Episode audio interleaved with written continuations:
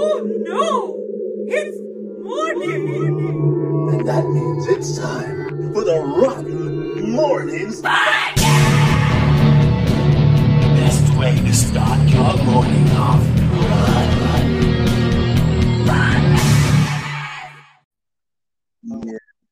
She doesn't want Oliver Queen. Well, hello. Is this how is this how we're starting it? What? What is happening? Oh, my name's Carrie. Okay. Uh, God damn it, Carrie. Hey Frankie, can you hear us okay? I can. Damn it. That's first thing that's went wrong so far. Okay, let's start this over. Hello and welcome to another episode of Rotten Mornings. That's right. It's Rotten Mornings. Welcome, everybody. As always, I'm Scott. I'm Matt. I'm Brandy. I'm Grim. I'm Carrie. I'm Larry Fishburne. And Larry Fishburne. Larry was on SpongeBob. Oh, we were oh, that's selling not- oh, living like Larry. descended No, we were selling fresh fish hap- recently, so this is weird. Yeah, Fishburne. Yeah. Fish. He's Hey, guys, the can Well- make the context clues and Rotten Mornings. It definitely seems fishy. Did you pick that up? Scott? Listen, if Lawrence Fishburne isn't going to use the name anymore, then I'm going to. That's fair. Larry. All right, well, um, let's go ahead and jump into the very exciting, action-packed rotten I hate news when you do that. I fucking legitimately hate when you do that. Those tires are very squealy. yeah, I know. Somebody just drove off the fucking road. I left. I'm back now. I went And that was rotten news. I went to- I'm actually going to go get in my car so I can drive off the road. okay, guys. So in rotten news, now if you tuned in last weekend, uh, we talked about the uh, stuff we did last weekend on the podcast. But Mhm. after that, we shot a couple of uh, new shorts uh, for the new series Rotten Remains, Mhm. which will be airing July the fifth. No. Yeah. Nope. I said it wrong. Rotten Remains will be premiering this month on Friday the 13th. Friday the 13th of July. That's a good one.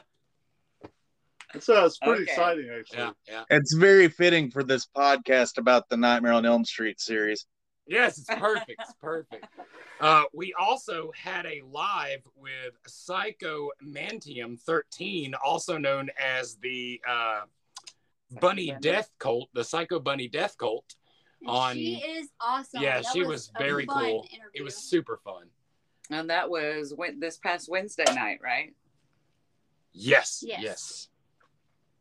If you haven't seen that interview, you can always go to our Facebook page and uh, check We out that shared it, video there. It was uh, shared to our Facebook page. Uh, and then this weekend, we uh, I worked on some editing on Friday, cleaned the shit out of the house, fixed the faucet. That's not news for you guys, but it was a joy for us. Uh, It Uh, was a joy for me. But we also have recently uh, taken up making commercials for uh, the Buckeyes fireworks stand. Yes. Uh, so if you guys have not seen those commercials, go week. to uh, Buckeyes on Facebook, give them a follow, watch all our fun commercials on there. We went boom. We went boom. and, and- and buy some fireworks because you'll see these ads. You'll hear this. You'll see these ads. You've got about Yeah, you Two can a few hours hours. to You go got by. a Hours, few yeah. hours to still buy fireworks when you hear this. that's awesome. You Uh, might even see us up there. You might. And then, of know. course, uh, on uh, yesterday, we shot a another little uh, short for Rotten Remains. And I think we're wrapping up that project and Yeah. gonna look forward to a second episode down the road. we never know what the hell we're gonna do. Eventually, probably. Yeah. Eventually, probably. You Makes never know. sense. Matt's does got windshield sense. wipers and worms. They both start with a W. Yep. There is that. And since we're chill- on the uh, news segment, I would Yes. like to take this time to invite the audience to uh, join me in a peaceful protest of this senseless upcoming pool noodle war at CreepyCon in Knoxville. We will not stand for this attrition uh, that hasn't happened yet, but will happen in Knoxville uh, last weekend of August. Join me in protest of this senseless violence with wet foam things. Yeah, yeah, okay. yes, the pool noodle the pool noodle war is on and Frankie is in protest. And the rest of us will be joining in. Yes, we will be there uh to beat the hell out of the people with the picket signs. Yes, we're gonna tear up Devil, your signs and devil. faces. Devil Doodle, we want noodle. I'm bringing fire. What? What the? We're gonna burn Frankie. Devil Doodle, you get the noodle. No, you don't. No. you stay away from the devil's doodle. Oh. and we'll get the noodle. Frankie person, for I am Larry Fishburne. Devil going Doodle, you'll get the Neville noodle. Um, You're not allowed. This was fun while it lasted. Well, Not a um, blast. that's the news. Uh, was there weather? Oh, there's weather. I hear the weather. it's It's your hailing. helicopter. So, tonight's weather report it's going to storm eventually. Are you ready for the thunder? No, but I'm ready for the lightning. There's Great thunder, then lightning. I didn't make the rules, okay? Just. Uh, did we cover sport? There's no sports here. There's no Do we have any upcoming rotten news? Oh, we've got a PBS special, don't we? Like uh that's going to be about behind the scenes of the podcast.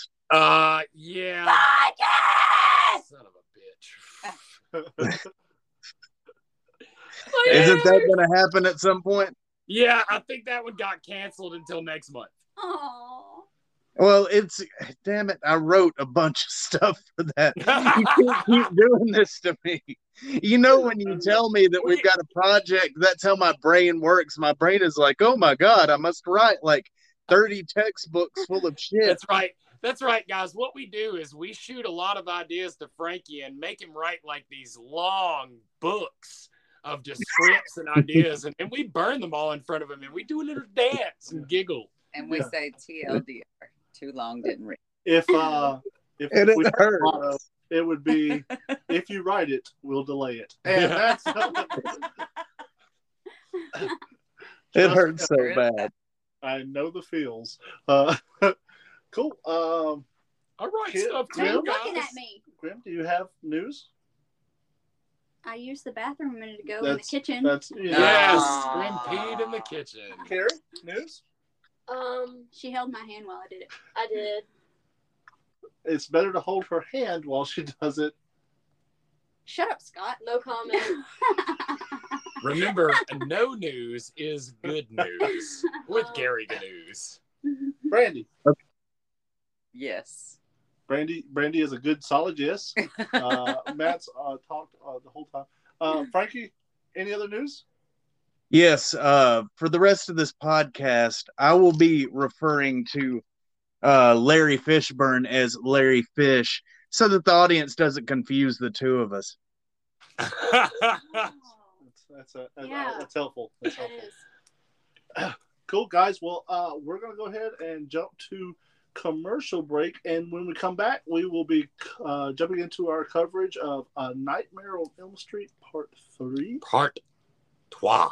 Yay. Cool. Dream trois. Warriors. Dream Warriors. Nightmare on Elm Street Part trois. So And the door is red in this one as well, though it is on a little model house. It has been read in every fucking one. Suck a pig nut. Oink. Don't go that way, man. You know who's back there? It's that serial killer from that movie. What? Why are they here? I thought they were supposed to be chasing the kids at summer camp or invading the nightmares of the kids on that one street. Well, they're all here. Brought in to fight off the mutant chickens, and now it's a horror free for all. Oh. Where do I buy tickets? The Haunted Chicken House in Heflin is the largest tourist attraction in East Alabama. Open every weekend in October. Tickets are $15 per attraction. Two for $25 and three for 40 ride the hayride of horrors. Visit the Haunted Chicken House. Defy death in the infamous Crazy Train. For more information, check us out on Facebook, TikTok, YouTube, Instagram, and thehauntedchickenhouse.com. And we'll see you there. Yes. And we are back. Yay! We're back. Ta-da! All right. Well, uh, It was a long elevator ride. it, It was. I mean, that's fair. I'm filing a complaint. Is uh, is this how we're going to start the second segment? you know, people tune into this Worms are segmented too. Oh my god. So, anyways, guys, as we have been this season, we are discussing the one, the only Freddy Krueger in the Nightmare on Elm Street series. And today we will be going over A Nightmare on Elm Street Part 3 The Dream Warriors. You are not allowed to say it that way. Dream Not- Warriors! There you go. Yep. Not Freddy Cooper, Not Freddy Krueger. apparently. No. So, once again, burn all your notes. yeah, I really wish you guys would quit doing that to me because you know when we're not recording the podcast, you guys are like, "Yeah, man, Freddy Cooper, man, totally." Like, you know, follow that guy around. You know, put a put like a tracking device on his car, and then we hit record, and it's like Freddy Cooper. What are you talking about? What are you crazy? Or Right. this is about a movie series We haven't talked to you in a week.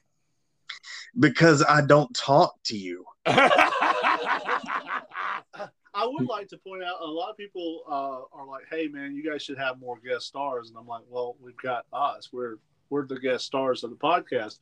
But this one, we actually have someone from the film. Um, Larry Fishburne is with us. Uh, That is correct. Not Larry Fish, Larry Fishburne. yeah, Larry the Fish is right out. it's like the worst gangster name ever. Hey, I'm Larry the Fish. What's your superpowers? Gangsters don't have those. Fish? Oh, speaking of superpowers, I'm going to jump right ahead and say that being able to pull people into your dream is a fucking useless superpower. And it just so happens that she is in the movie where that will be useful. In any other context, that is a terrible superpower. Indeed. So let me give the quick uh, synopsis of this film. Um, Don't we want to start with the? Uh, oh yes, let's start with the uh, the numbers, and we will turn it over to Brandy for the numbers. So, Dream Warriors was released on February 27th of 1987. It was directed by Chuck Russell. The screenplay was by Wes Craven, Bruce Wagner, Frank Darabont, and Chuck Russell. And it was, of course, produced by Robert Shaye with New Line. The budget was 4.3 to 4.6 million dollars, and the box office was 44.8 million dollars. Wait, it- wait, wait, Brandy, Brandy, Brandy. Who did the soundtrack? I don't have that listed. You go right ahead. Angelo Angelo Badalamenti, David Lynch's Angelo Badalamenti Oh, did did the not know. soundtrack. That's He awesome. did the soundtrack to this literally right after he did Blue Velvet. That's awesome. Anyway, sorry. Well, the only other thing I had for the numbers was that it made $8.9 million in its opening weekend. So I'll I'll give you the film's uh, synopsis here, and uh, basically, you open on an insane asylum. Uh, well, you open on a young lady who is having trouble. Uh, she's having these nightmares. Uh, her mother, uh, she gets hurt in her dream, and her mother thinks she's trying to commit suicide. So she takes her to a loony bin to have her committed. Hold on, we're skipping over quite a bit here. No, no, no. I'm just synopsis, man, like last just time. the synopsis, but I do want to point out who Is that what a synopsis is? Correct. This My bad. is Patricia Arquette. Yes, and it was her her, very first, first her role, very yeah. first role. And I'll be referring to her as Parquette from here on out. so uh, Parquette is uh, put in a loony bin by her mom, where she meets all these other uh, loony bin patients. Uh, they are all similarly having nightmarish-like dreams. They don't want to sleep. They all relate it back to Freddy Krueger. Uh, eventually, uh, a young lady comes onto the ward to help out. It turns out it's Nancy from the first movie. Uh, Nancy then suggests that they take uh, Hypnocil, which is the first nightmare that it talks about, Hypnocil. And uh, eventually, one by one, they get picked off uh, until uh, her they go and find her father and convince her father to show them where Freddie was buried. They dig up Fre- Freddie's bones and they uh, put holy water on it and rebury it uh, and consecrated, not really consecrated, but they say that. Uh, and uh, yeah, they beat Freddy, and Nancy gets murdered at the end. I mean, a, I mean, a junkyard is just as good as a cemetery, right? yeah, it's just like a church. It was just hollowed ground. Yeah, And like that's anything with a hole in it, right? that- Like that's they dig a hole ground. in the ground and hollow. Hollowed ground. What do you think that oh, means? Oh, wow. That's a So yeah, that's the basic synopsis for it. So let's roll her all the way back and start right into the meat of this beautiful film. Parquet goes to bed with her hands covered in Elmer's glue. That is disgusting. Okay, yeah, I mean, it'd be funny if in her dreams she wakes up and like her hands, just her hair is all glued into her hands, and she's like, "My hair." this is like the weirdest fucking thing. Like, why would you choose as an activity to keep you awake the most boring fucking Yeah. thing on the planet? Well, she had to eat the popsicles, so the sugar Oh, was yeah. keeping her awake while she built the popsicle nightmare house. Ah. How are you gonna make a slasher franchise in the '80s that is about a dream demon and kids that have to stay awake to avoid it without having cocaine use featured at all? Yeah, But- don't even talk about it. I mean, and you know there's a lot of it going on behind the camera. Where is it in front of the camera? and, uh, and also, you know, for the viewing audience. But the uh, the the really interesting thing that you bring that up, this film uh, was banned in the UK because of the drug references. Uh, but then later, it was heralded as a very anti-drug film. And one of the legacy parts of this, and, and it comes from this scene and a latter scene with uh, Taryn, is that there are people who now come up to Taryn and say, "Hey, this movie helped me change my life and actually helped me get off of drugs." Yeah. Well, okay, so so you Yeah. mentioned that it was banned in the UK. Well, it was specifically banned in Queensland, Australia, because of its drug reference. Specifically, the scene where Freddie's glove becomes a number of syringes and he injects Taryn with a heroin overdose. Um, but in 1990, the new government abolished the Queensland Film Board of Review entirely, um, and the film became widely available at that point in time. So it was three years before they could see that film in, Mhm. in Auckland. Yeah. Uh, but another interesting point about that scene, though, when she is battling him with the two uh, switchblades, she actually stabbed Robert Englund. Oh, Nice. that's awesome. Um, and her head was also supposed to explode in that scene, but they couldn't make it work. Yeah. Uh, so when uh, Parquet uh, goes to sleep, she has a nightmare about her mom being a 90s mom uh, that was young and still sort of dating. Uh, and Freddie's her date. So she's got great choice in men, for one thing. Uh, it's the first uh, sub date that I've ever seen where where she's like just kind of into him being like, "Shut up, bitch! Get your ass in the kitchen and make me a sandwich." Uh, whiskey? yeah, Is it whiskey or he asked for yeah, the bourbon or something, yeah. And uh, then Parquet goes in the bathroom, and the faucets are like boogity boo, and they make it look like she cut her wrist.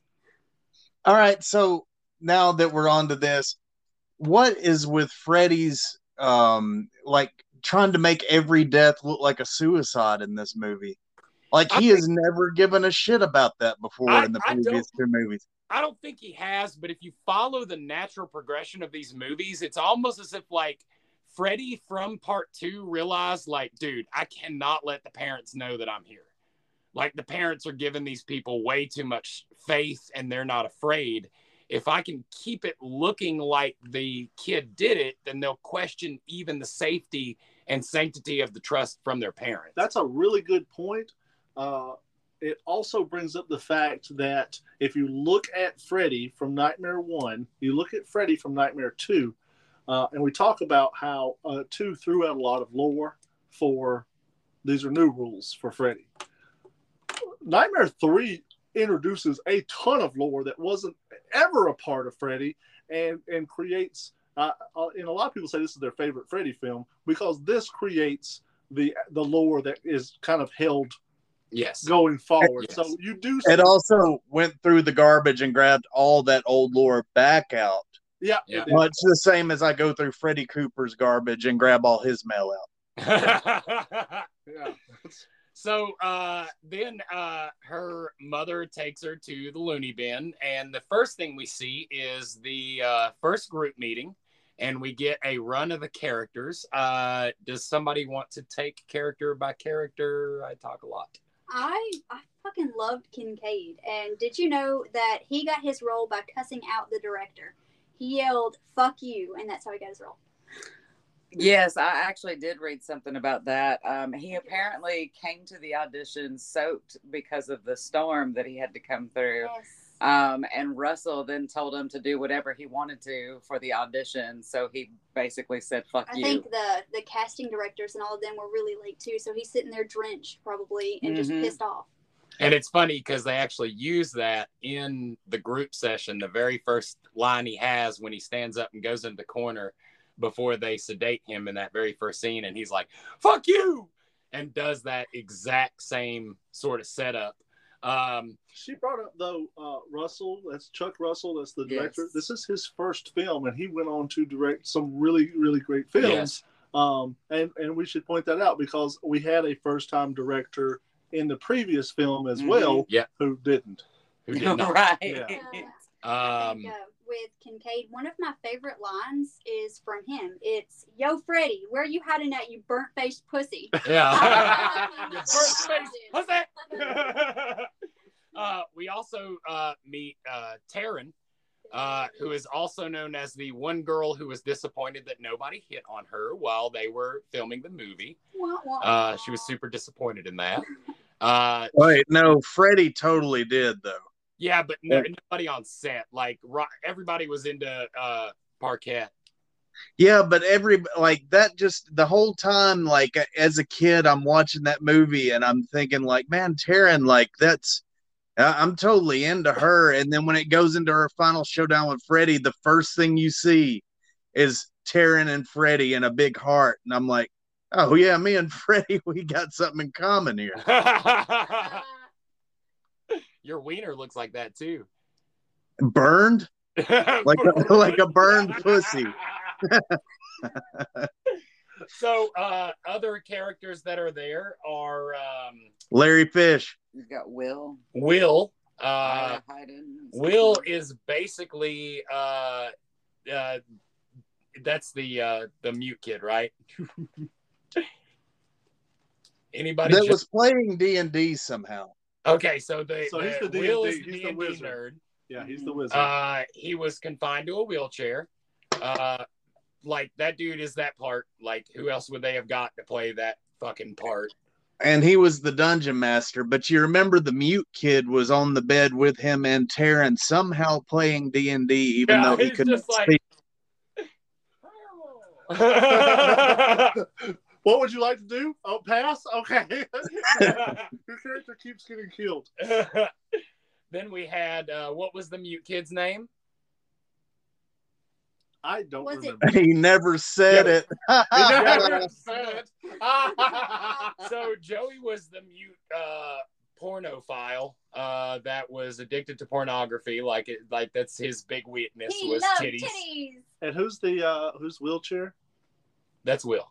That's Will, who I mentioned. Yeah, we just went over him. His He's the name is dungeon Will master. Chair. Wheelchair.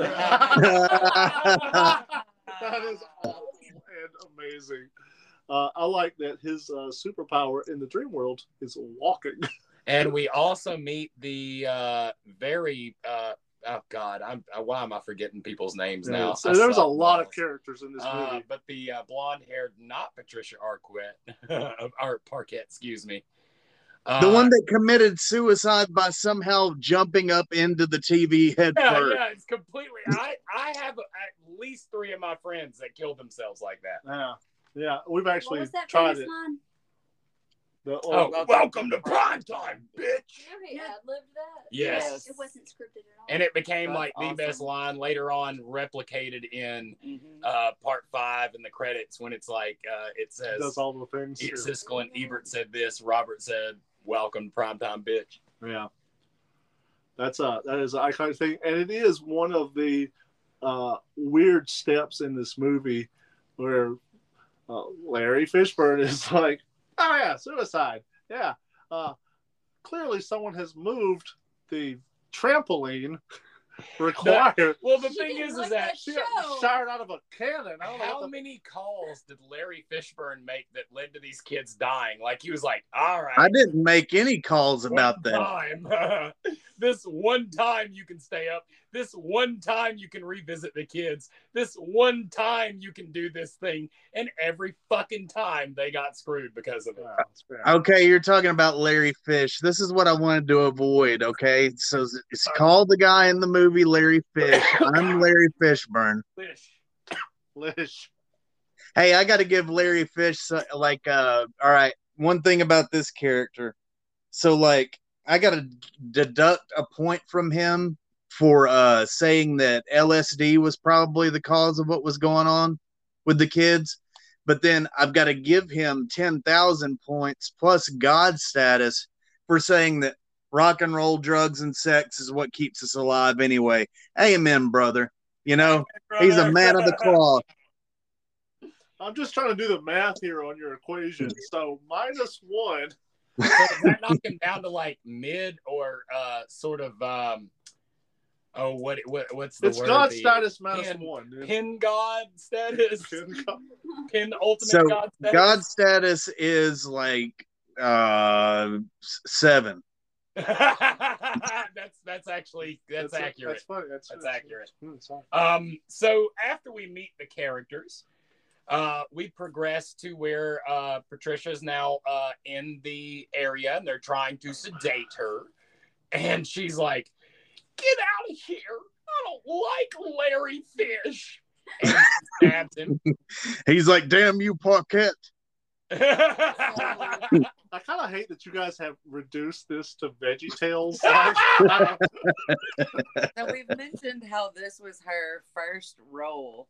Uh, in the scene where she attacks the doctors, that actually took 52 takes. because she couldn't scene right. remember her lines. Well, it was partially because of that. They also filming was behind on the day that they were supposed to film this scene, so they did not even get to her till four o'clock in the morning. And she had such a hard time remembering her lines that she eventually had to use cue cards. Poor thing. and 52 and uh, I mean, like that's relatable though. out of everybody, and then Nancy's like, "Calm down, Okay. it's me, Nancy. I know Nancy, who is- also." Nancy, who is somehow turning gray, even though she's like 20 years old. Yeah, yeah. Can we say like total like where Ash got his gray uh piece of hair from was from her in this movie? Uh, well, you could say that uh, unless you looked at the movie poster, which, uh, if you've ever looked at the movie poster for this film, none of those characters look like they do in the fucking thing. And she has a white skunk stripe down Yep. the back of her hair for no real fun reason. I gotta say that that this is probably one of my favorite nightmare posters with the hand out and them in between the yeah, yeah, it's great until you look at Taryn yeah. or you look at uh uh Will is it the dungeon master? no it's the the other guy the fuck you guy um Oh, uh, Kincaid. yeah Kincaid, he's super white Yeah. he's he's, not, he's like not even the same dude Thank you, Carrie. We needed that. Do it again. so after uh, she attacks and gets calmed down by Nancy, uh, then uh, get somebody pick up from there. What's the next thing that happens? Can I, can I can I touch on a couple of things before we move too Uh, far you beyond it? what? That's what you said when we first met, and I'm still denying that. You loved it though. You loved it. So I'm gonna take that as a yes, just like I did that night. Uh, so uh in the the nightmare that Parkett had in the very beginning of the movie, it was fantastic. I loved how they did the uh when she ran into the goop and she couldn't move. That was very much like something that would happen in a real nightmare. I agree. The reason why I'm really bringing that up though is because after she picks up the little girl and runs with her to try and save her, when it cuts to that shot of her making the turn in the hallway, she totally clocks something with that little girl's head as she's running, and she even reacts to it. And I was wondering if like that was an accident that they just left in the movie, yeah, right. Yeah. like I- just I hit also something. heard. Uh, also heard something about that prop. Oh yeah, well, so basically, Mark Shostrom, the special makeup effects artist in this movie, he made the mechanical corpse of the little girl to where it could move and open its eyes and grab at, you know, Parkett. his Parkett shirt and everything. And he basically based that off of Chuck Russell, the director, telling him to think Auschwitz. Well, when he got done making this corpse, the rib cage looked so emaciated and it was so heart wrenching to him that after making it, I think it said it was Like 10 ten, weeks, weeks. Yeah, it, Yeah. 10 they weeks. spent ten weeks. he said, "All right, we can't we can't film it." And Russell's like, "Okay, but we have to right now." And so they had somebody go in and throw together that charred skeleton within minutes. With this real shit ass plastic skull for a head that was garbage. Because they said the the one that they spent ten weeks making was too grotesque. So Too basically, horrifying. everything in that sequence was scrapped because they even made the pig and they were like, this isn't working. So they went and got a real pig and just let it rot. And then they drew straws to see who had to sit under it to yes, push it up so it goes. Yeah, they said- so. They said the roasted pig made the entire set just smell absolutely Yes. horrible. I, I love this because there's so many like this is a very special effects riddled film. They pretty Mhm. much gave all of the budget to the SFX department. But not only that, did. Every almost every single special effects in here was designed for one specific thing and then totally had to And be scrapped used, or yeah. changed. Yeah, it's just like Taryn's death with the small part of the track marks on her arm turning into little mouths. They actually put them on the wrong arm. And so they had to stop filming, and the special effects artist had to come on scene and redo it on the right arm. That's Wow. awesome. Freddy Uh, Worm. But I, I like that they did go so heavy on the SFX department because at this point in time, CGI was available, but they were already seeing CGI every everywhere, and they did not want to rely heavily on it. So they Oh, but you got to see some other blue ribbon CGI in this with the little clacker balls. They Yeah. look like the fucking Looney Tune cartoon floating around the room. The worst uh, green screened effect with CG, and the best is when Freddy is over the top of the building and cuts. Now, let's the, the, the first death, of course, is the, the puppet kid. The, Oh, Yeah. I loved the marionette scene. I It love the marionette. fucking I love how they filmed it. I love the iconic. But why? Why did he phase through the door in the hallway in the real world? That this is something I like to bring up. In this particular one, there are two deaths that people kind of just can beat reality. They can walk through a locked door, or they can walk upstairs that aren't even there. Like he invisibly walks up invisible stairs. Uh, they have to like there, there's so many things that that doesn't line up. Like, why could Freddy make him do that? Uh, also, Kincaid, you're a fucking cocksucker. Everybody in there knew that they were in trouble if they fall, fell asleep, including Kincaid. He did not want to be put asleep in the first one. And as soon as the kid falls asleep and is under Freddy's spell, Kincaid's like, have a nice walk, asshole. It's like, goddamn, Kincaid, you dropped the ball, didn't you, you fucking dick? Th- So I want to talk about the puppet scene, uh, and I'm going to bring this up a couple of times. and a weird thing that happens in my head. If someone says a Freddy quote and isn't a, like a pitch perfect Robert Englund, then it could be to me Beetlejuice, or it could be, um, oh shit, what's the other one? The Mask. Yeah. All right, both of those films have heavy ties to the both. Bofa. Yeah, Bofa. Laurence Fishburne, uh, Cowboy Curtis Yeah. uh, uh, and with uh, Tim Burton. Also, they were all associated. That's the Beetlejuice side of this, and then uh, Chuck Russell went on to do The Mask. And you can't tell me that Chuck Russell's Mask wasn't influenced by some Freddy Fedora, whole nine yards. Well, now you know that's And- from the from the comic, but still the the take on it and that the delivery and like all of that that came from right here. Yeah. Beetlejuice the same way. Uh, Beetlejuice wasn't that many years off of this film, and you see a lot of the same thing.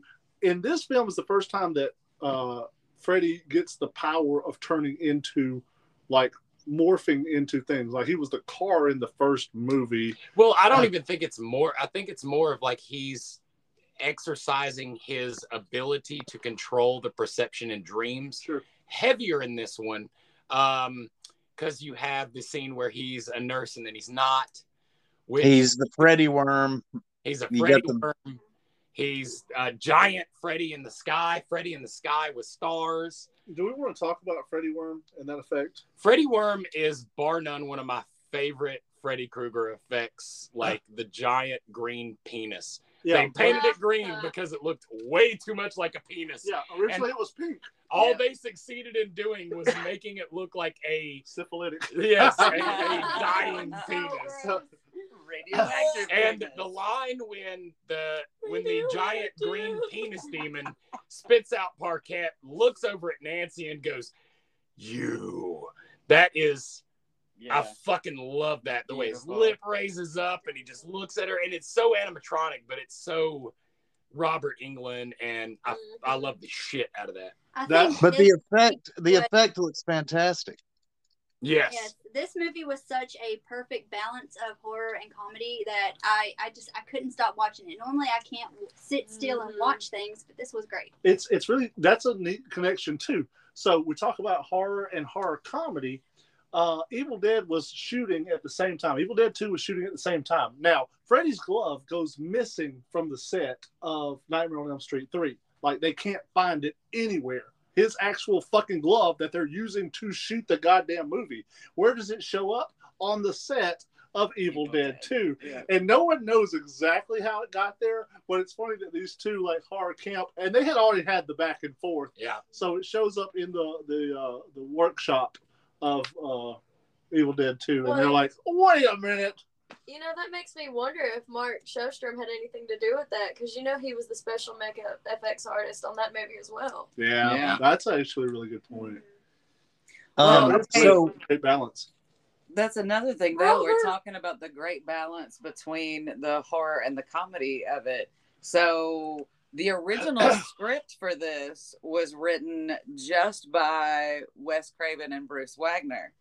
But Robert Shaye with New Line said it was too dark, that he did not want to go that dark with it. And so that's when New Line brought in Frank Darabont and Chuck Russell Which to rewrite until I started doing like real deep research on this, I, as a horror fan, I had no fucking clue that Frank Darabont wrote on this script. And dude, I praise Frank Darabont. Like I love everything Frank Darabont's done. Uh, the remake of Dawn of the Dead, the fucking Mist, the first season of The Walking Dead. Like Frank Darabont has a hell of a resume. Mhm. So we go past the uh, guy uh, magically walking through doors and walking upstairs and being cut free, his puppet strings and falling to his death. Now, uh, when the kids ran into the room and busted open the window, like there was, it seemed so like, what the fuck? What, like, what are they even, what is happening here? Right. Um, the blind kid being the one that goes and wakes up people, like what an absurd idea. Like, I mean, the blind kid, the mute kid. Like, hey, let's get the mute kid to fucking Henry tell everybody. Fucking "Oh, the British are coming! Freddy's here!" And he grabs like a food and runs down the hallway. Like, Hold on. I just love the idea of a blind kid trying to wake all these people up. He's like, Parkhead, wake up, wake up, wake up. And and he's and they're like, That's a couch. What are you doing? he's just he's just walking around the cafeteria. It's like, Master, you've lost your arms. All right, guys, we are going to take a quick little break and we will be back in about 60 seconds. Coming this October. As night falls on a quarantined prison somewhere in Vincent, Alabama, vampires have taken over at Hellbilly Hollow, and things will never be the same. Come visit Hellbilly Hollow in Vincent, Alabama.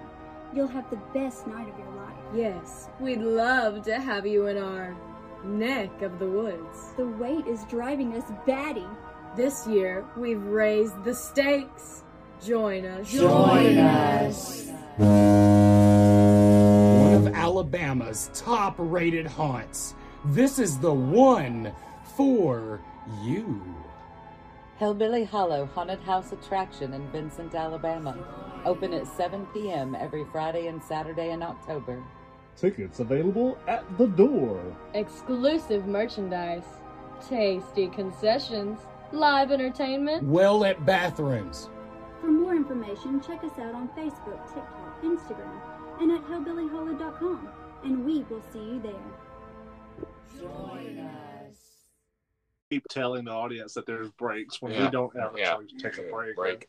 It's like, oh, the illusion. Oh, oh, oh we're rolling. Oh, uh, well, welcome back, guys. Hi. Welcome back. So we we, we move on from the puppet death onto the amazing television death, which is also the least possible suicide death, but also one of the best deaths in this movie. Yeah. That's one of the most iconic lines for sure.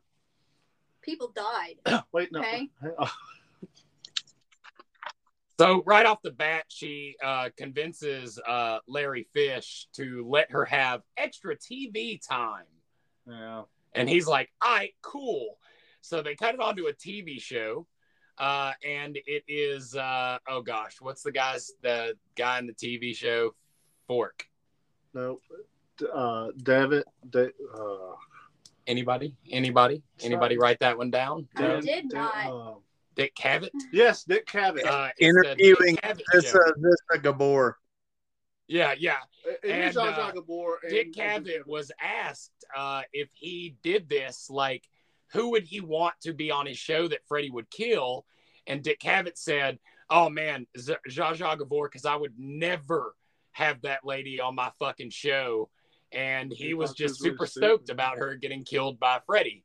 So, of course, Freddy kills her, and the TV goes to static. Just really quick though about that. There's another film with Dick Cavett doing uh, being the the television anchor in a horror film. Do you you guys know what I'm talking about? I'll have to look that up. But uh, he was the face of like he would be on shows like Yep, yep. in the in the 80s. And so uh, then she goes over and starts banging on the TV, and uh, Robot Freddy comes to be where his arms bust out. And they did this really hilarious effect of his head coming out of the TV, and then cut back to him and his my fa- uh, what I like to call his my favorite Martian phase, uh, where he's the TV and Robert Englund ad libbed the line "Welcome to primetime, bitch." And fucking slammed her head uh, reverse Sadako through the TV. And uh, yeah, Obviously a like, suicide. Obviously a suicide. Yeah, obviously suicide. Also, uh, one of the deaths that you actually see on camera. This was this was a weird film where the actual stabbing like cuts away. There's like a lot of deaths in this one where you don't actually see the death Yeah. part of the death. Because they were one. like, ah, we don't want her head to explode. Eh, we don't want this to happen. Eh, we don't want a dead baby. Fly. Yeah. Fly. But you see this, and this one's great. But they actually filmed the deaths. They were just like, nah. Let's, let's cut out the death part of this Yeah. movie. So she gets slammed through the TV. Larry, Larry, uh, Larry Fish doesn't lose his job. Uh, mistake number one, right? Uh, everybody freaks the fuck out, and Nancy goes on an impromptu date with the other doctor, which is probably the, the like the most exposition in this whole fucking movie, where it's like, dirt, what, huh, huh? And then later on, he starts seeing the ghost of Freddy's like mother. Uh, like they never really explain why the ghost of the mother even comes back. and, and it's not even. It's she's like, well, I know her. Like, Yeah, you you- coy bitch. You Like- fucking bitch! You could have just been like, "Yo, this dude's Freddy. He's son of a hundred maniacs. Uh, it's me. I is a- got you." This is a ghost who doesn't want to be judged. Yeah, I have it's a- like the nun that she's like not really lying, but she's also really lying. You know? No, this is. I have it in my Toby. notes. I just have written in my notes "Ghost Nun!" exclamation point. Yeah. Like Yeah. what the fuck? That everything with the ghost nun makes no fucking sense. Why the fuck is his mom there? Why is she only talking to this doctor? And why isn't everybody like, hey, bro, your doctor is fucking nuts? Well, of course, this is a nuts house. Well, now, what if Nancy was actually just a pharma rep for the uh, drug that was, you know, she was trying to distribute to all the kids? Yeah, she was like selling Hypnocil. She's like, come up to this uh this one building here and look at these boxes full of Hypnocil. Now, this was the first film in the franchise to bring that in, right? Yes, the very drug. first time they they mention Hypnocil, which becomes a sort of uh not defeating Freddy, but you know, sort of denying his existence. It's the Freddy vaccine. yes, it's Yeah. the Freddy. You vaccine. can still get the Freddy, Yeah. but it's not as bad. It's not as And bad. I told you earlier off podcast that I cannot hear Hypnocil without immediately thinking Rohypnol and it being like the date rape. the exact drug. opposite. The exact opposite, The yeah. Rohypnol is the pro Freddy drug, and the Hypnocil is the anti Freddy drug. Don't get those mixed up. Yeah. yeah. So No, uh, they they roofied Parkhead in the quiet room toward the end of the movie. That's actually what they gave her yeah. when she was like, "Uh, we're trapped here. I I actually can't wake up at all." Yeah. and so we we move from the TV death, uh, and the uh, next thing that happens is is that the mute kid goes missing. Ooh, well, it not exactly. They go back into group again to have another group, and they all start figuring out that they have these powers, right? So but you- first, first, none of them realize that they're asleep, yes, and then the mute kid goes off with the nurse.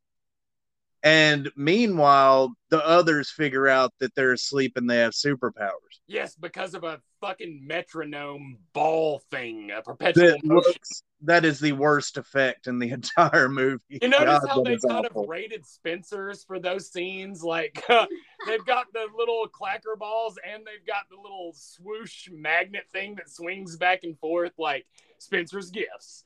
Own yours today. Yeah. They had to cut costs. Well, they, they lost their body glove uh, sponsorship. Yeah, yep. so- That's it.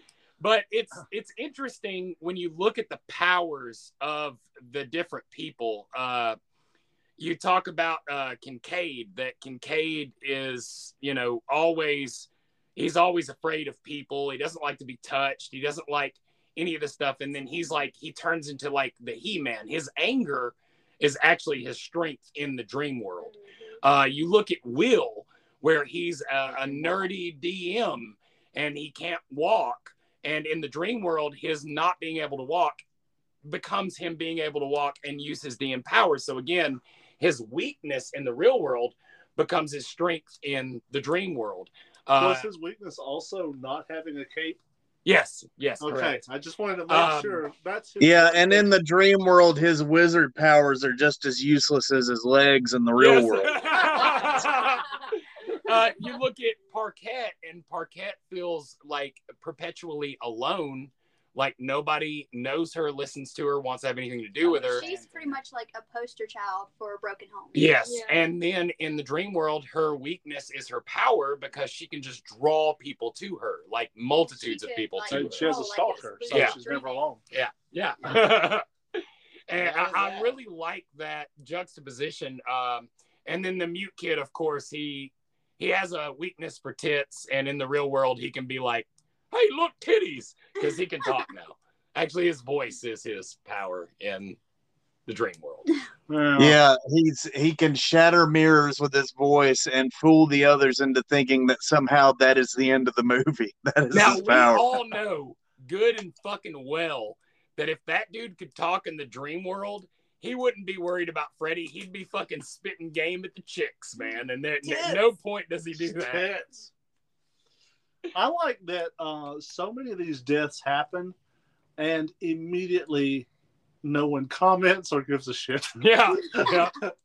Like, But "Oh, at that the happened." same time, at the same time, this slasher film pulls off what like most slasher films do not. Like you actually care about the characters. Yes. You know, it gives you enough time to actually get to know them a little bit before it just, you know, completely fucking destroys them Where in I horrific agree. ways. A lot of slasher films, what you get is yeah, like certain lines that go, "Oh well, can't wait for this douchebag to die," and that's about it. You know, you want Yeah. have that person die. So when the mute kid gets taken by the nurse, uh, hilarious fucking scene. I really kind of wish they would have done it the way they wanted to to begin with, because it was originally that that Full Freddy was- penetration. Yes, yes. Uh, that Freddy would slowly become Freddy from the nurse. So there was actually a scene where it was Freddy Krueger's head on top of like a, a naked, nude female body, and they were like, "Ugh, it's just a little off-putting as fuck." So Yeah, we're not even- gonna do that. They even put the Freddy Krueger makeup on the woman playing the nurse and was like, "No." Well, it was so No, weird, and you know, doing it's- Especially coming from part two. I mean, there's gonna be a lot of confused kids. well, you know, Hey, this all right, I'm gonna say it. This should have been part two. Yes, Like the part three Dream Warriors should have been part two. I agree. Uh, Part two should have been some other non Freddy movie. yes. the willingness of Robert Englund to get the breast implants. really push the envelope. Just, just what a champ. So we move forward from the young fella being taken prisoner and them all figuring out their powers. Uh, and it's like, uh, hey, what's your fat power? And she's like, in my dream, I'm beautiful and bad. And she's all punked out. And then the black guy or Kincaid is like, oh, in my dreams, I'm a He-Man. And he like bends a bullshit dinky chair, like, oh, way to go, Kincaid. What a badass move. Uh, and then like Parquet's like, in my dreams, I'm fucking Exuna Bayon and I cut a couple of flips. Who gives a fucking rat's ass? It was such a bad cut too between her and the actress that does the flips. Hilarity ensues. And Uh, see, and her Wizard powers, her powers in the real world and her powers in the dream world were useless. Yes. So- yes. And and the kid in the wheelchair is like, I have powers too. You guys want to see? And he just stands up, and they're like, "What? You can stand up? Oh, okay. Wow. Literally, all the rest of us are doing that right now. It's not like, special. wow, you are literally almost effective as the rest of us now. Yay! Well, that's uh, I, I don't know. You know, you, you think about like your handicapable people, and and uh, I don't know how that affects them watching that movie, uh, because I, I think that a lot of people who have who I mean the mute he I don't think he talked. I don't. I mean, I think he actually did talk. He Yes, just yes, he chose wasn't not to, actually- I yeah, yes. But like the guy yeah, who they couldn't. did mention that he doesn't talk much or something. Yeah. Uh, but the guy who's in a wheelchair, he can't walk. It's not. That's not a thing he's choosing to do, or or has trauma. I, I would assume that it's not a trauma based thing.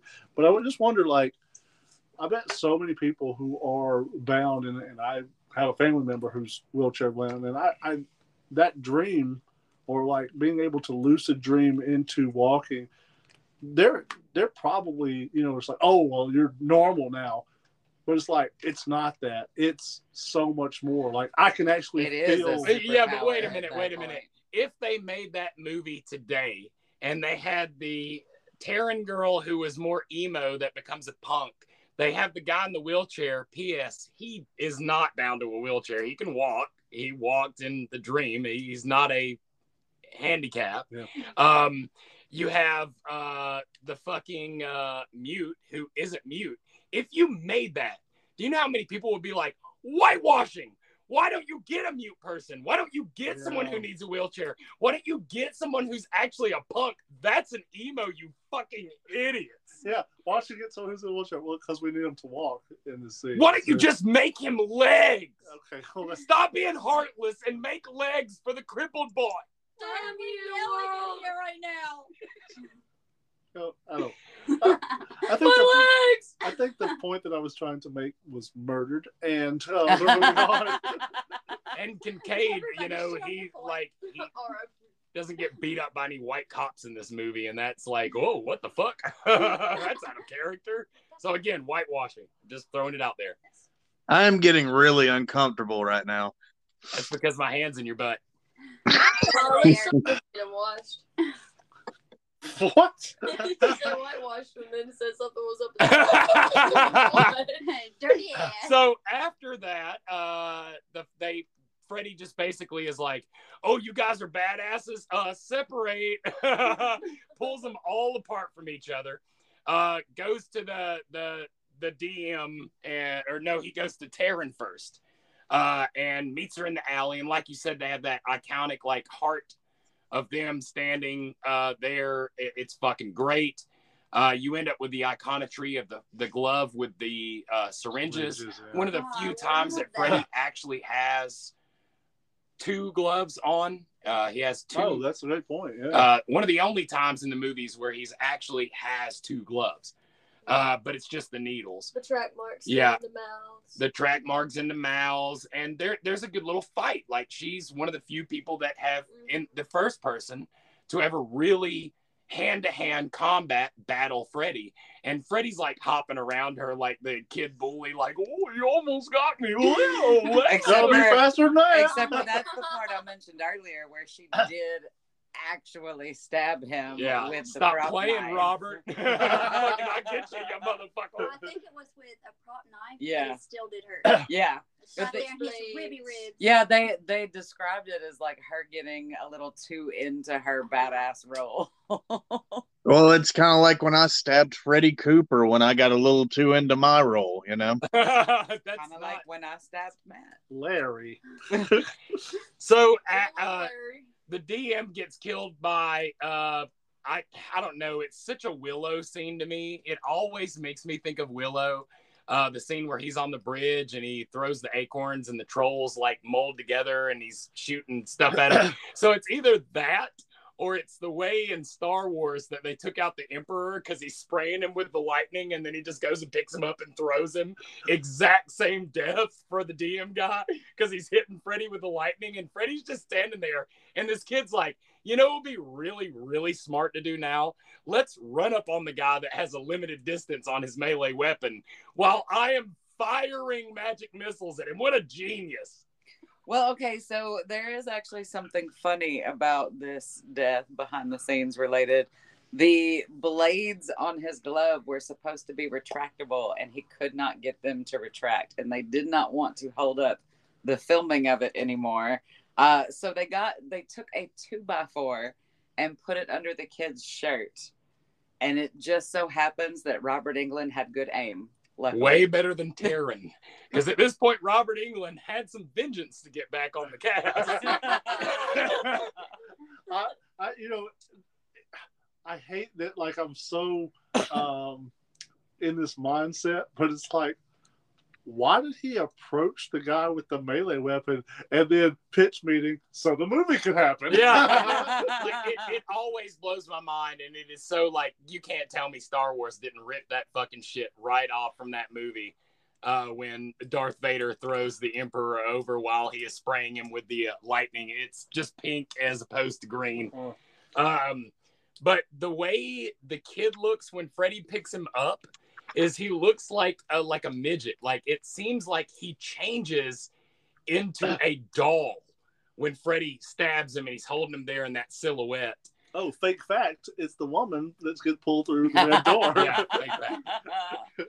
Uh, and so we progress from there. Now we're down to Kincaid and um, the mute and Parquet and Nancy.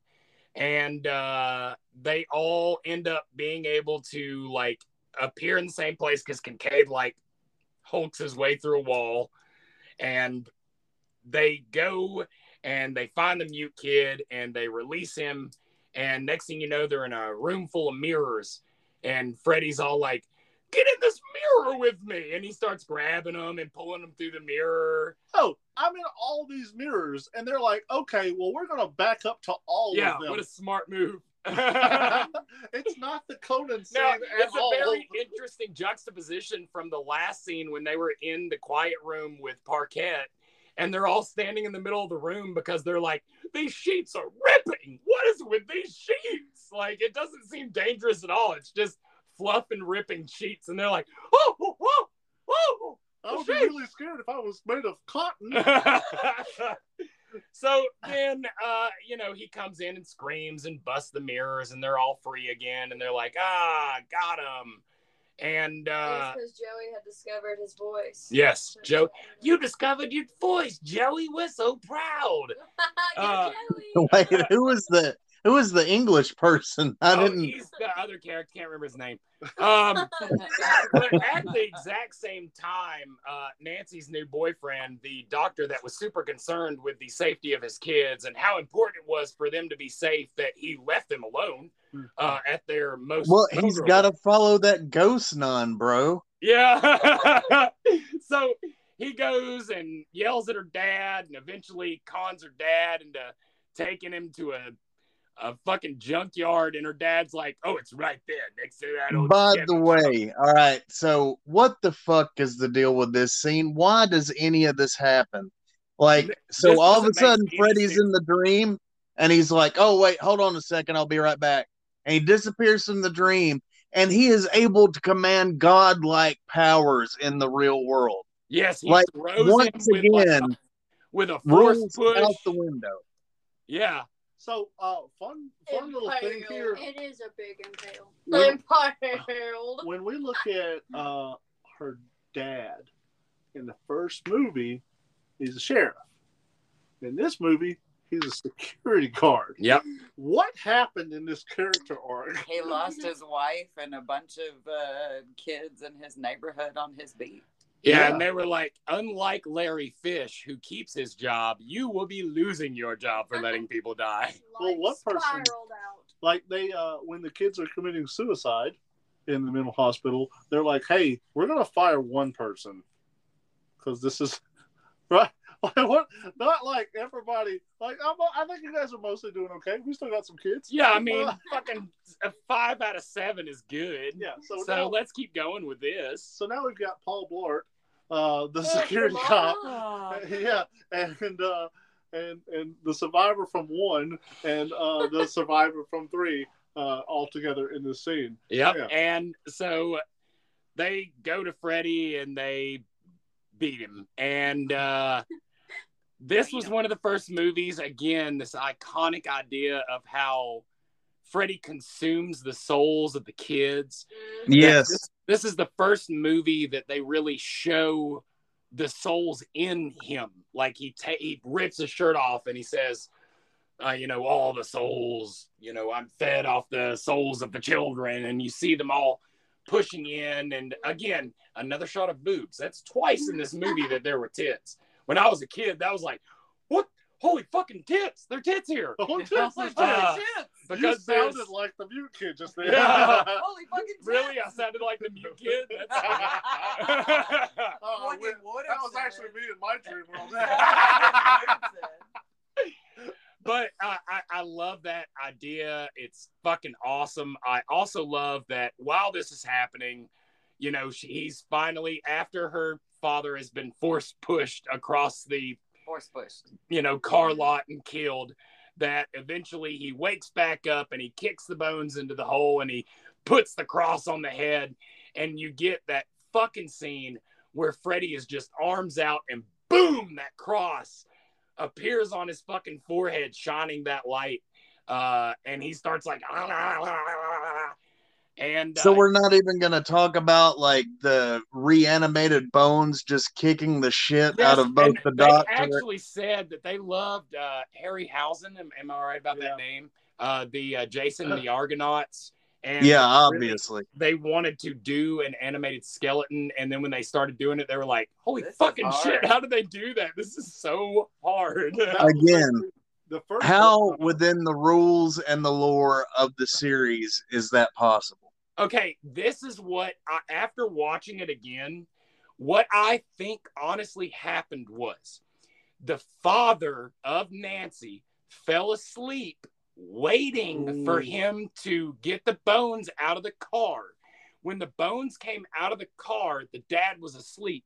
If you notice, Freddy can make bodies do things in the real world if he's doing it to them in the dream world. So when he force pushed the dad, it knocked out the detective, and now he was also in the dream world, now fighting the skeleton that he couldn't have seen beforehand. And then when, yeah, Yeah. and then when Freddy gets pulled back to the other place, if you notice, he wakes up on the ground.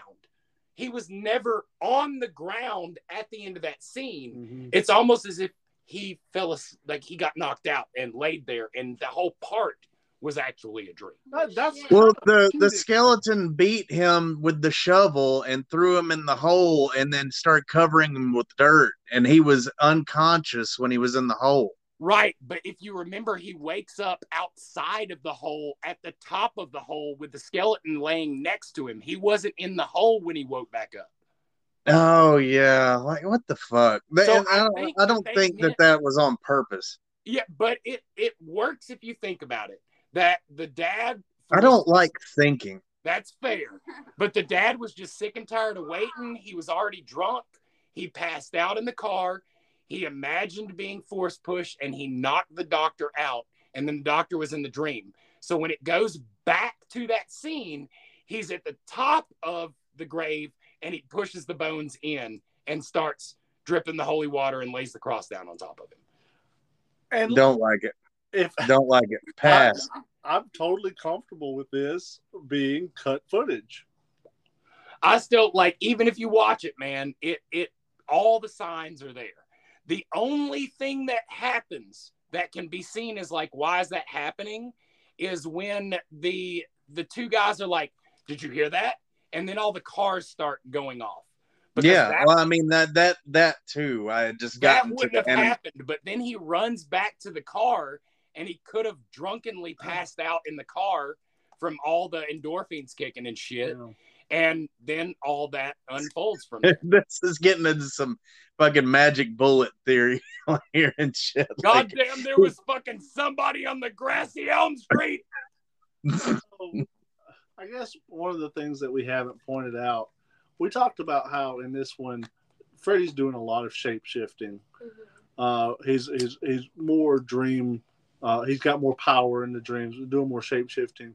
But I guess after what had happened to him in part two, he goes, you know what? Animals are out. I just Yeah, animals are out, penises are in.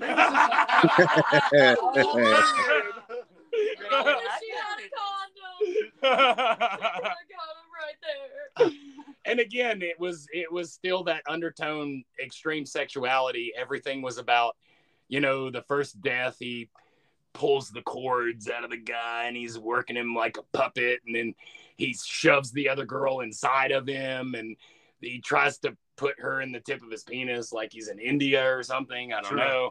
uh, and you know it's it's very undertone sexual.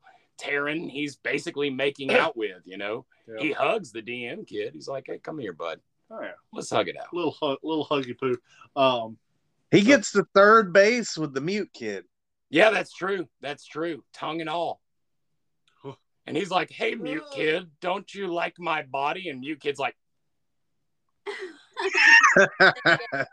"I'm Matt, shaking my head right now." I'm. Yeah, like, I audio, forgot y'all audio, can't see that. Audio, audio, audio.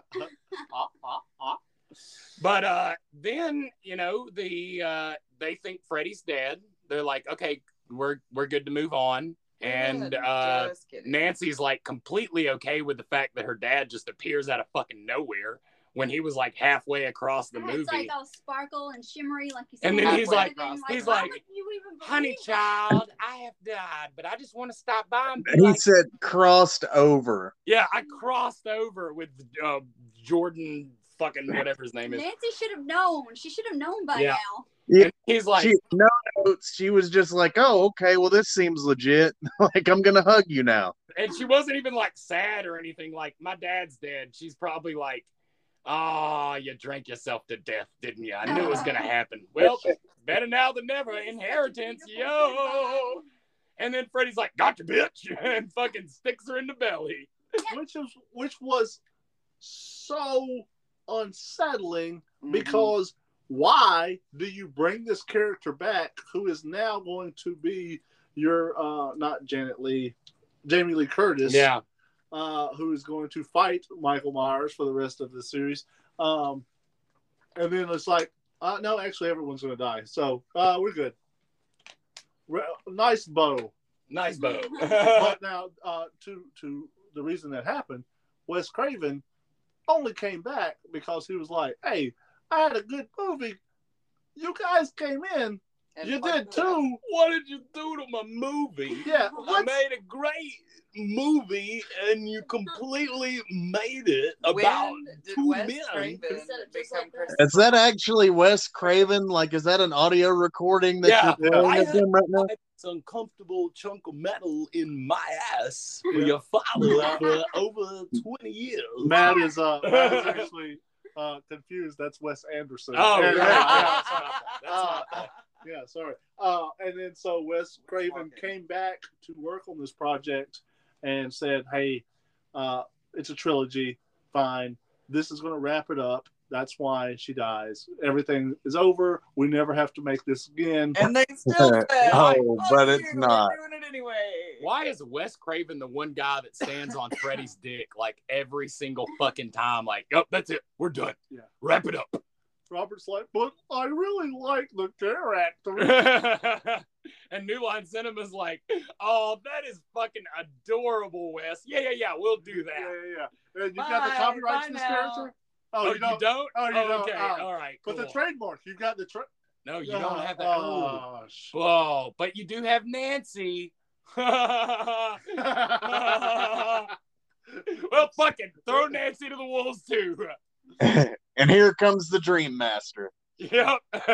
so that's it. That was all the Freddy films. Um, Oh, wait, wait, I had a point. It was it was intriguing to me. So in the dungeon scene, um, where it was like it was all red and everything, they didn't have any AC, and there was lots of fire and smoke, and they couldn't breathe. It was so hard for them to breathe. So I thought that was fun. and they also That's like had the fire. super sweaty. The, the fire code was up there. their asses. Like, Yes.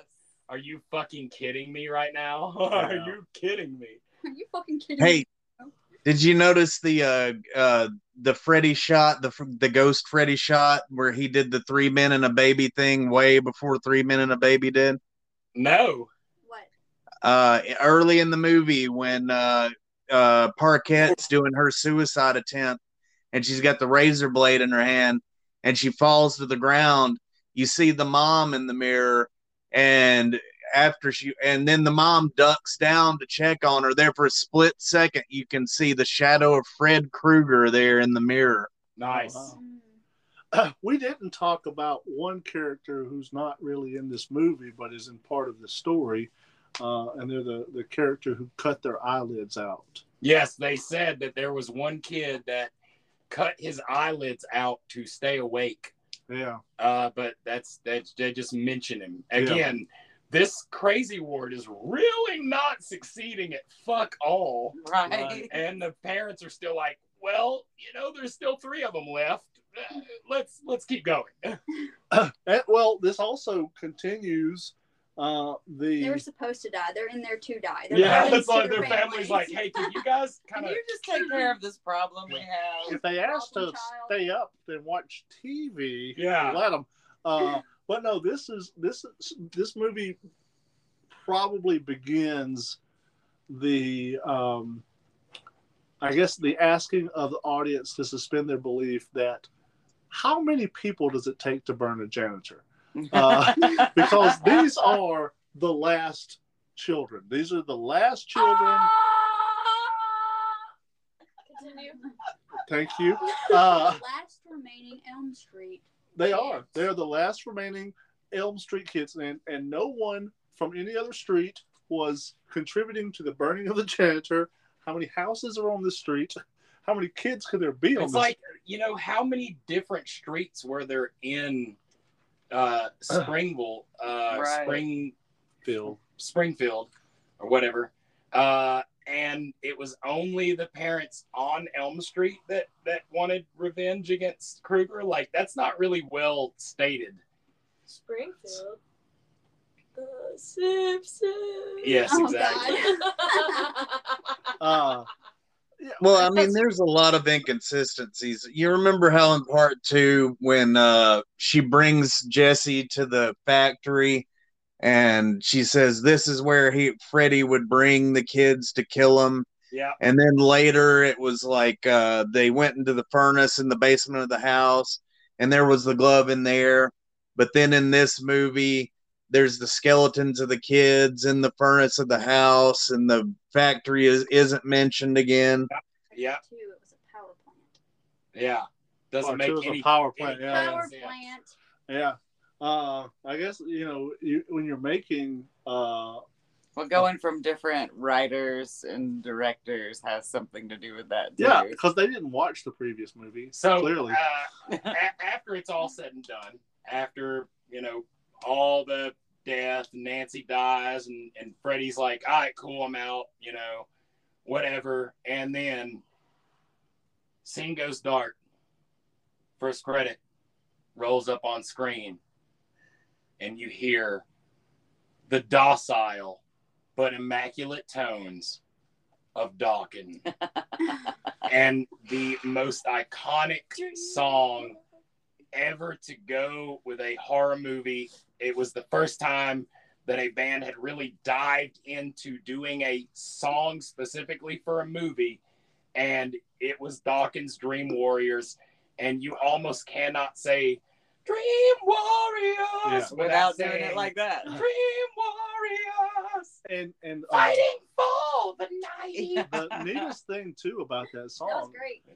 uh, if you don't want to watch this movie, uh, which is one of the best in the series, It really is. Uh, but if you don't want to watch this movie, just watch the music video because it's a highlights reel of the It film. is. Yeah, yeah. Well, uh, we've touched on in the coverage of the first two movies how in those movies our pop culture uh, concept of what Freddy Krueger is, what didn't exist. Well, here he is. This is the first time that you get the that Freddy Krueger that's you know uh, Really, so infamous. the thing that nailed him away as being an MTV icon was the Dick Cavett show on the TV, I believe. Like having him do that and be so farcical and hilarious was really the first time you see Freddy go farcical and hilarious. But even saying that, th- this film was a sweet spot because after this, it got a little heavy-handed. Yeah, You know? yes, it did. Yes, it did. But yeah, Um, Dream Warriors. Anybody got Warriors of the Dream. throw in on this? No, I, I kind of wanted to know who that who the other film that Dick Cavett was in, but uh, yeah, it I couldn't matter. find it. I looked, I couldn't find it. Um, this was actually the first New Line film to open nationally. Oh wow! Uh, this is the the the house that Freddy built, and Mhm. uh, they keep having first with this character Yeah. uh, in a series that only lasted these three movies. It did not. Which explains Shut why they kept going. No, and kept my going. favorite part is coming right up because I love part three. Don't get me wrong, but part four was my favorite.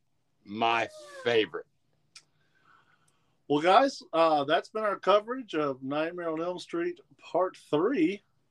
Dream Warrior. Goodbye, I'm going to sleep. Fighting for the night. Don't drink. The door was blue. You go to hell. You guys stay right. Stay, rotten. rotten. Stay rotten.